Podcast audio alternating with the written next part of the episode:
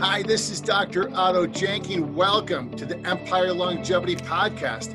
This is a neat one today. This is a neat one today.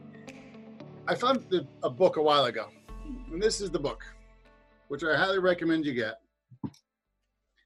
And this is about Project Drawdown we we need to find a way not to only make instead of scaring the crap out of us here it is instead of scaring the crap out of us about how how doomed the earth is because we're mismanagement we need to find people who have ideas and solutions. And this this group project drawdown is working on solutions. And uh, today we have the senior director of partnerships with me today. That's very, very key. Is uh, Crystal Chissell. I'm so happy you could be with us today, and and uh, thank you for taking the time out to be with us. Thank you for inviting me, Otto. I'm pleased to be with you. Awesome. First of all, um, one thing is I, I, was just absolutely astounded by the, the by the book. Read the whole book. Love it. 85 different ways is that is that the project drawdown is is focusing on some concrete solutions that we can take. And where did this all start with and how do we get to the point we are now with the book? Well okay um, so project drawdown's work is focused entirely on existing climate solutions. Correct. So our, our work is really not to invent new solutions or to be the source of solutions, but to look at what's already happening in the world and to be a sort of mirror to reflect back to the world what effort is already happening to address climate change, um, what climate solutions are already in action and proven, and I would say the vast majority of these solutions are already in existence because they solve other problems for humanity. Right. So um, they many of them have been in use for decades because they started out solving other problems. So when we talk about the greenhouse ga- greenhouse gases, uh, is Svante is a Arrhenius uh, back in 19, 1896 showed that the greenhouse gases were going to be a problem for uh, the planet. So greenhouse gases have been around for a while. Why is our greenhouse gases all of a sudden a problem that we have been focusing on for the last what decade, two decades, three decades? Why is it why is it a problem now? Well, it's been a, a growing problem, but it's the increased levels of greenhouse gases in the atmosphere that are the problem. And so these greenhouse gases, which include carbon dioxide, methane, um, and other gases, re- refrigerant gases included, um, have the effect of warming the average global temperatures on Earth. And this global warming results in climate change. So that is all of the effects of the um, the warming, which changes various aspects of the climate, changes weather patterns, currents, etc. And that's and are resulting in many of the problems that we're facing, like major storms, drought, deserts expanding, etc. Um, so the problem has been looming for a long time, and it's our the increased population on Earth as well as increased use of fossil fuels um, and other systemic changes like the way that we grow food, um, our land use, um, production of animals for meat, etc. Many of these things contribute to um, the increase of greenhouse gases in the atmosphere. So basically, it's um, our energy production, transportation, buildings, etc., that are increasing the concentrations of greenhouse gases. So we are told on a regular basis, we are inundated uh, with this idea that the planet's going to fail, and it's going to fail in a, in possibly in our lifetime. Uh, and we are inundated with that with that idea. And Project Drawdown says, may, well, maybe not so fast. Um, and what's the if I was going to ask you for a time frame? I know this is very very tough to do, but what's a realistic time frame we could look at to, uh, if not stop, at least equalize or start to bring back? Uh, what's a what's a time frame like that? Well, Project Drawdown has looked at a 30 year time period. So uh, we have an international team of researchers who have done uh, what's known as a meta-analysis, so a study of studies. They right.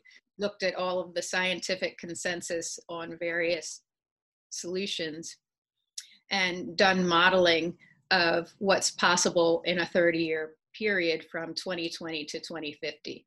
So that's the time frame that we've looked at. So we're kicking in it already then. Yes. I found it fascinating. If I was going to write down the top 10 of of this by the way. Great book beautiful well well done book very well done book. If i was going to look at the top 10 solutions and i'm sure you get this all the time the top ones would not have been my top solutions. I would have said right away cars or something with with automobiles or something like that. But the top one is refrigeration what what's the effect that refrigeration has now and what's the what's this what's the possible solution for that? Well um, the refrigerant gases are very potent greenhouse gases. So our study looked at the effect of um, reducing the use of those gases as well as capturing those gases at the end of use of the um, machinery and um, devices in which they're used. So, for instance, our air conditioning units and refrigerators. So, if we can prevent the escape of those gases into the atmosphere, then we can, that's a huge impact on greenhouse gases because we're preventing such potent greenhouse gases from entering the atmosphere. So, are we going to be looking at a possible solution of changing because I'm gonna make the assumption we're not gonna get away from cooling my car in the summertime or cooling my house, but changing the gases that are used in those. Yes, so we'll need to um, change the gases as well as once you're you're done with your car and it's on its way to the junkyard, that those refrigerants are captured in a way that's safe. Ah, I did not know. I, I like that idea. Number two is wind turbines offshore. Uh, um, um, on, excuse me, onshore.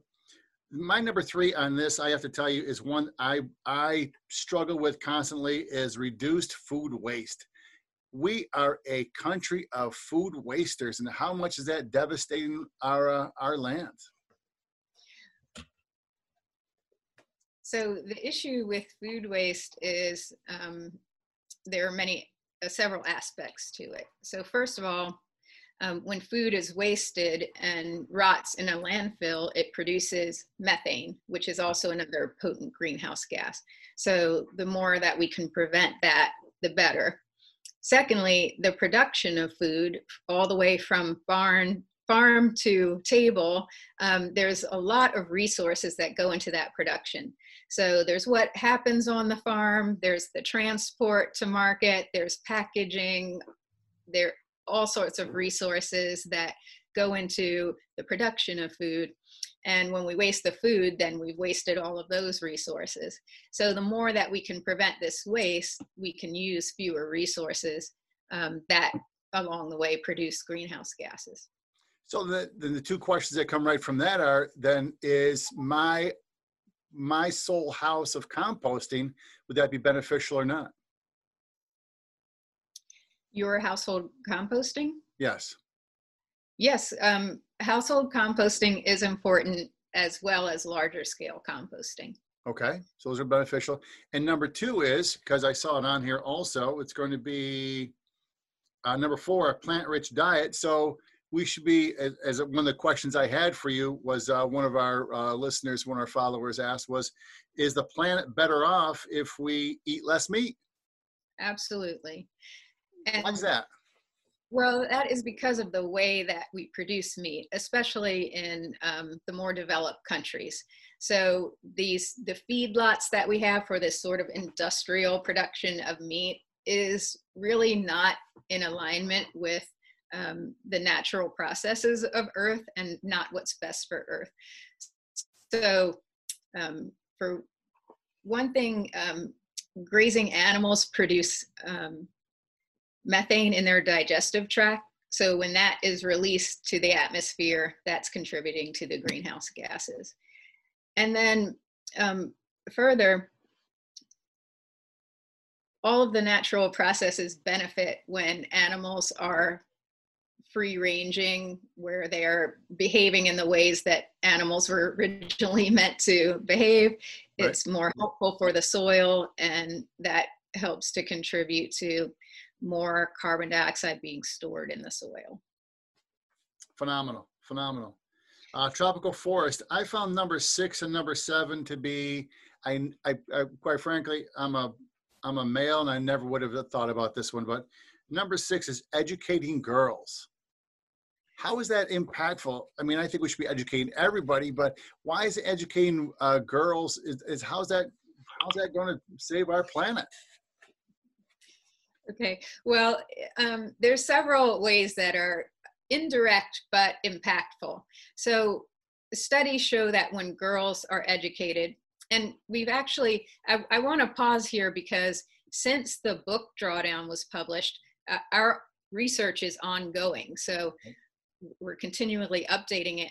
And we had a more recent publication that came out earlier this year, the Drawdown Review, which updates many of the solution rankings and um, the data that resulted from our studies.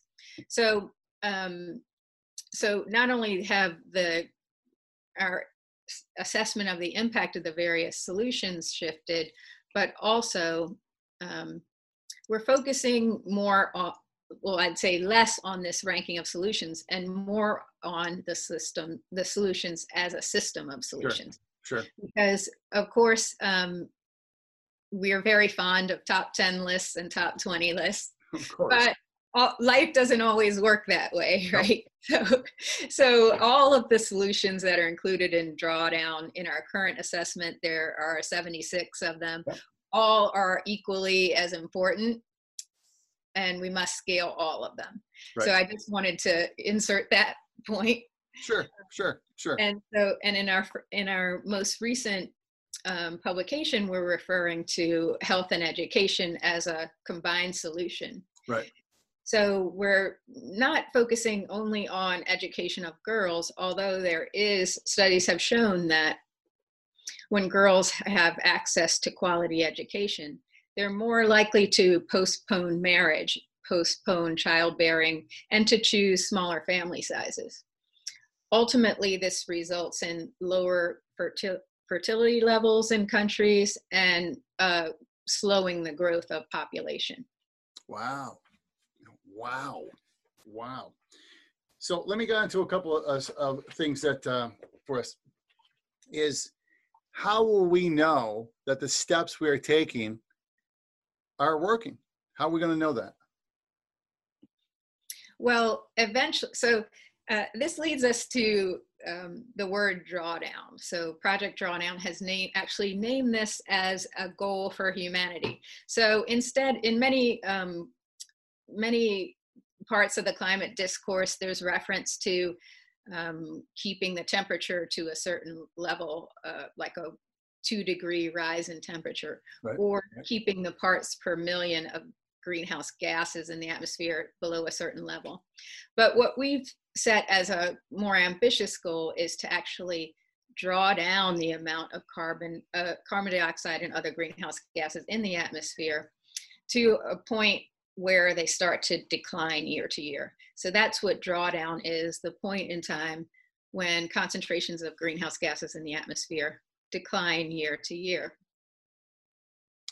So that, so that's the goal that we've set. Now, um, in theory, this will eventually lead to a slowing and reversal of global warming. And then we'll be able, the same, the same climate scientists who are measuring these things will be able to see the difference. So this is the premise on which we're, we based our work. Okay, Okay.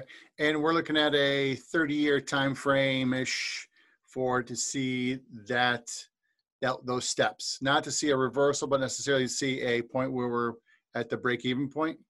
Yes, so reaching the point of drawdown. And Okay. so um, our study is um, looking at a 30 year period. And actually, um, in the, um, we have modeled two scenarios. So in the first scenario, which is uh, am, a ambitious adoption of climate solutions, we don't see the reach of, we don't reach the point of drawdown within the period of study, the 30 year period. But in our second scenario, with a more aggressive adoption of solutions, we can see drawdown um, in the uh, within the 30 years. What uh, what affected uh, America take coming out of the uh, is it Kyoto uh, Accord? How much effect would, was that going to have? Um, uh, you mean the Paris Agreement? I Paris, excuse me. Yes. Yes, well, that's a there's a huge effect, and hopefully we'll be getting back in shortly, accor- according to our new president-elect. But um, there's a huge effect because the United States is a very large emitter of greenhouse gases. So uh, our commitment to action on solutions is very important. Here's a uh, economic question for you, which if you don't want to answer, you don't have to. Can we, as a country, because we're going to hear back from some people, can we as a country uh, do this while being economically progressive? Can we still have jobs and make a lot of money doing this? Absolutely.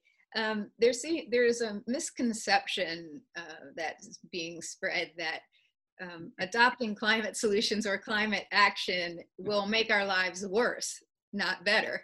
So it actually it's not true. Our climate action has huge potential to make our lives better, um, to be more economically beneficial and hugely more beneficial for human health. Yeah. So I, I think it's really important that we change our view of the status quo. The status quo currently is not in our best interest, and adopting solutions and the laws and policies and practices and incentives that will advance climate solutions will actually improve our lives in many ways. So I think we have to really embrace change here.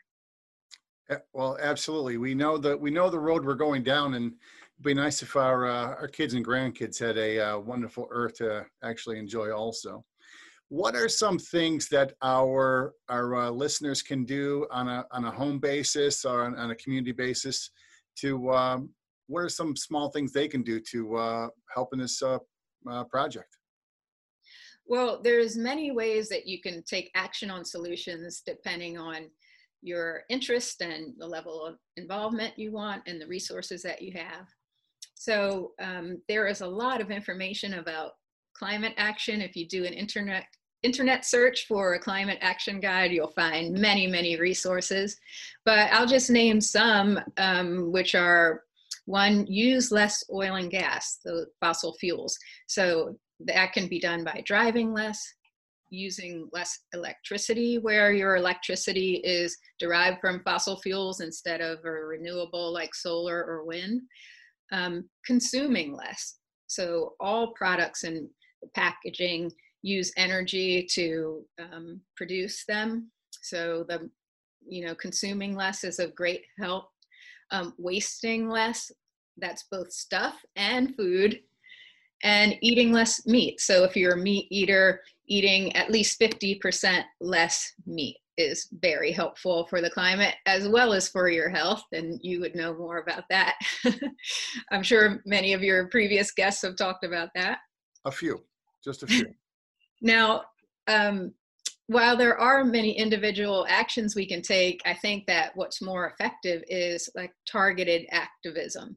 So it's more impactful for the systemic change we need.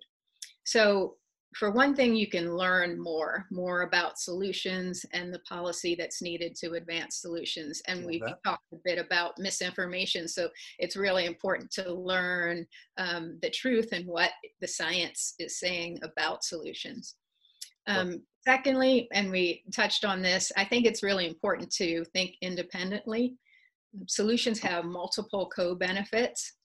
And um, so, as I said, believing that the status quo is the best life you can have is actually false. Um, climate, advancing climate solutions can improve life for people around the world. Absolutely. And I would also say that it's really important to join with others to influence your elected officials and business leaders. So make your interests and your wishes known. Um, there's research out of Yale that shows that um, the majority of people around the world already are concerned about climate change. So we don't really need um, more um, hype around the pending disaster. We have people's concern. And so um, scaring more people is not necessarily the best action. We have sufficient interest in the world. So I think it's more important to direct our energy towards solutions and advancing solutions. Right. So the, we can come together and um, pressure our biz, our um, elected officials, policymakers, and business leaders. This can help to shift resources as well as ingenuity towards solutions instead of um, the status quo. So there's a lot of resistance often. Um, we hear it on the news um, a lot. Uh, there's resistance to changing the status quo.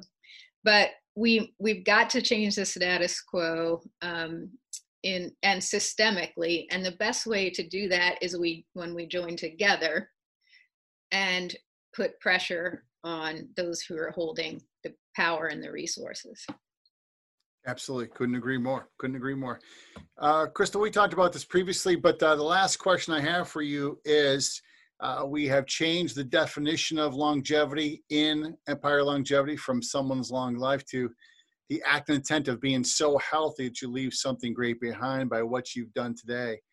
What are you or what's Project Drawdown? What's going to be the impact or the big dent they're going to leave in the world? What, what are they going to leave behind? Oh, so for Project Drawdown, I think that the dent we'll leave behind, that the dent we're already making, is to shift the climate discourse toward solutions instead of um, fear and despair. Um, we're shifting the discourse toward possibility and opportunity. Love that. Um, another dent is to name an ambitious goal for humanity. Um, actually work toward reversing climate change rather than just slowing it. And also another dent that we're making is with our research and modeling is to show that yes, it is possible to reach drawdown with existing technologies and practices that are already proven. And, and any new um, technologies, practices, ingenuity, inventions will help us to reach drawdown faster. Absolutely love that. Absolutely love that. Um, with uh, Crystal Chissell, who's the who is the senior director of partnerships. I we, uh, we I was corrected on that earlier uh, just a short time ago, and that was very important for us to know that. Crystal, I appreciate your time, your expertise, and uh, I think this is one of the coolest things. And uh, I look forward to hearing from you again. And uh, if we can, we'll have uh, either you or someone from the project out for our next symposium in uh, September of 2021. And uh, let's promote this as much as possible. I appreciate your time and expertise. Thank you for having me. Thank you.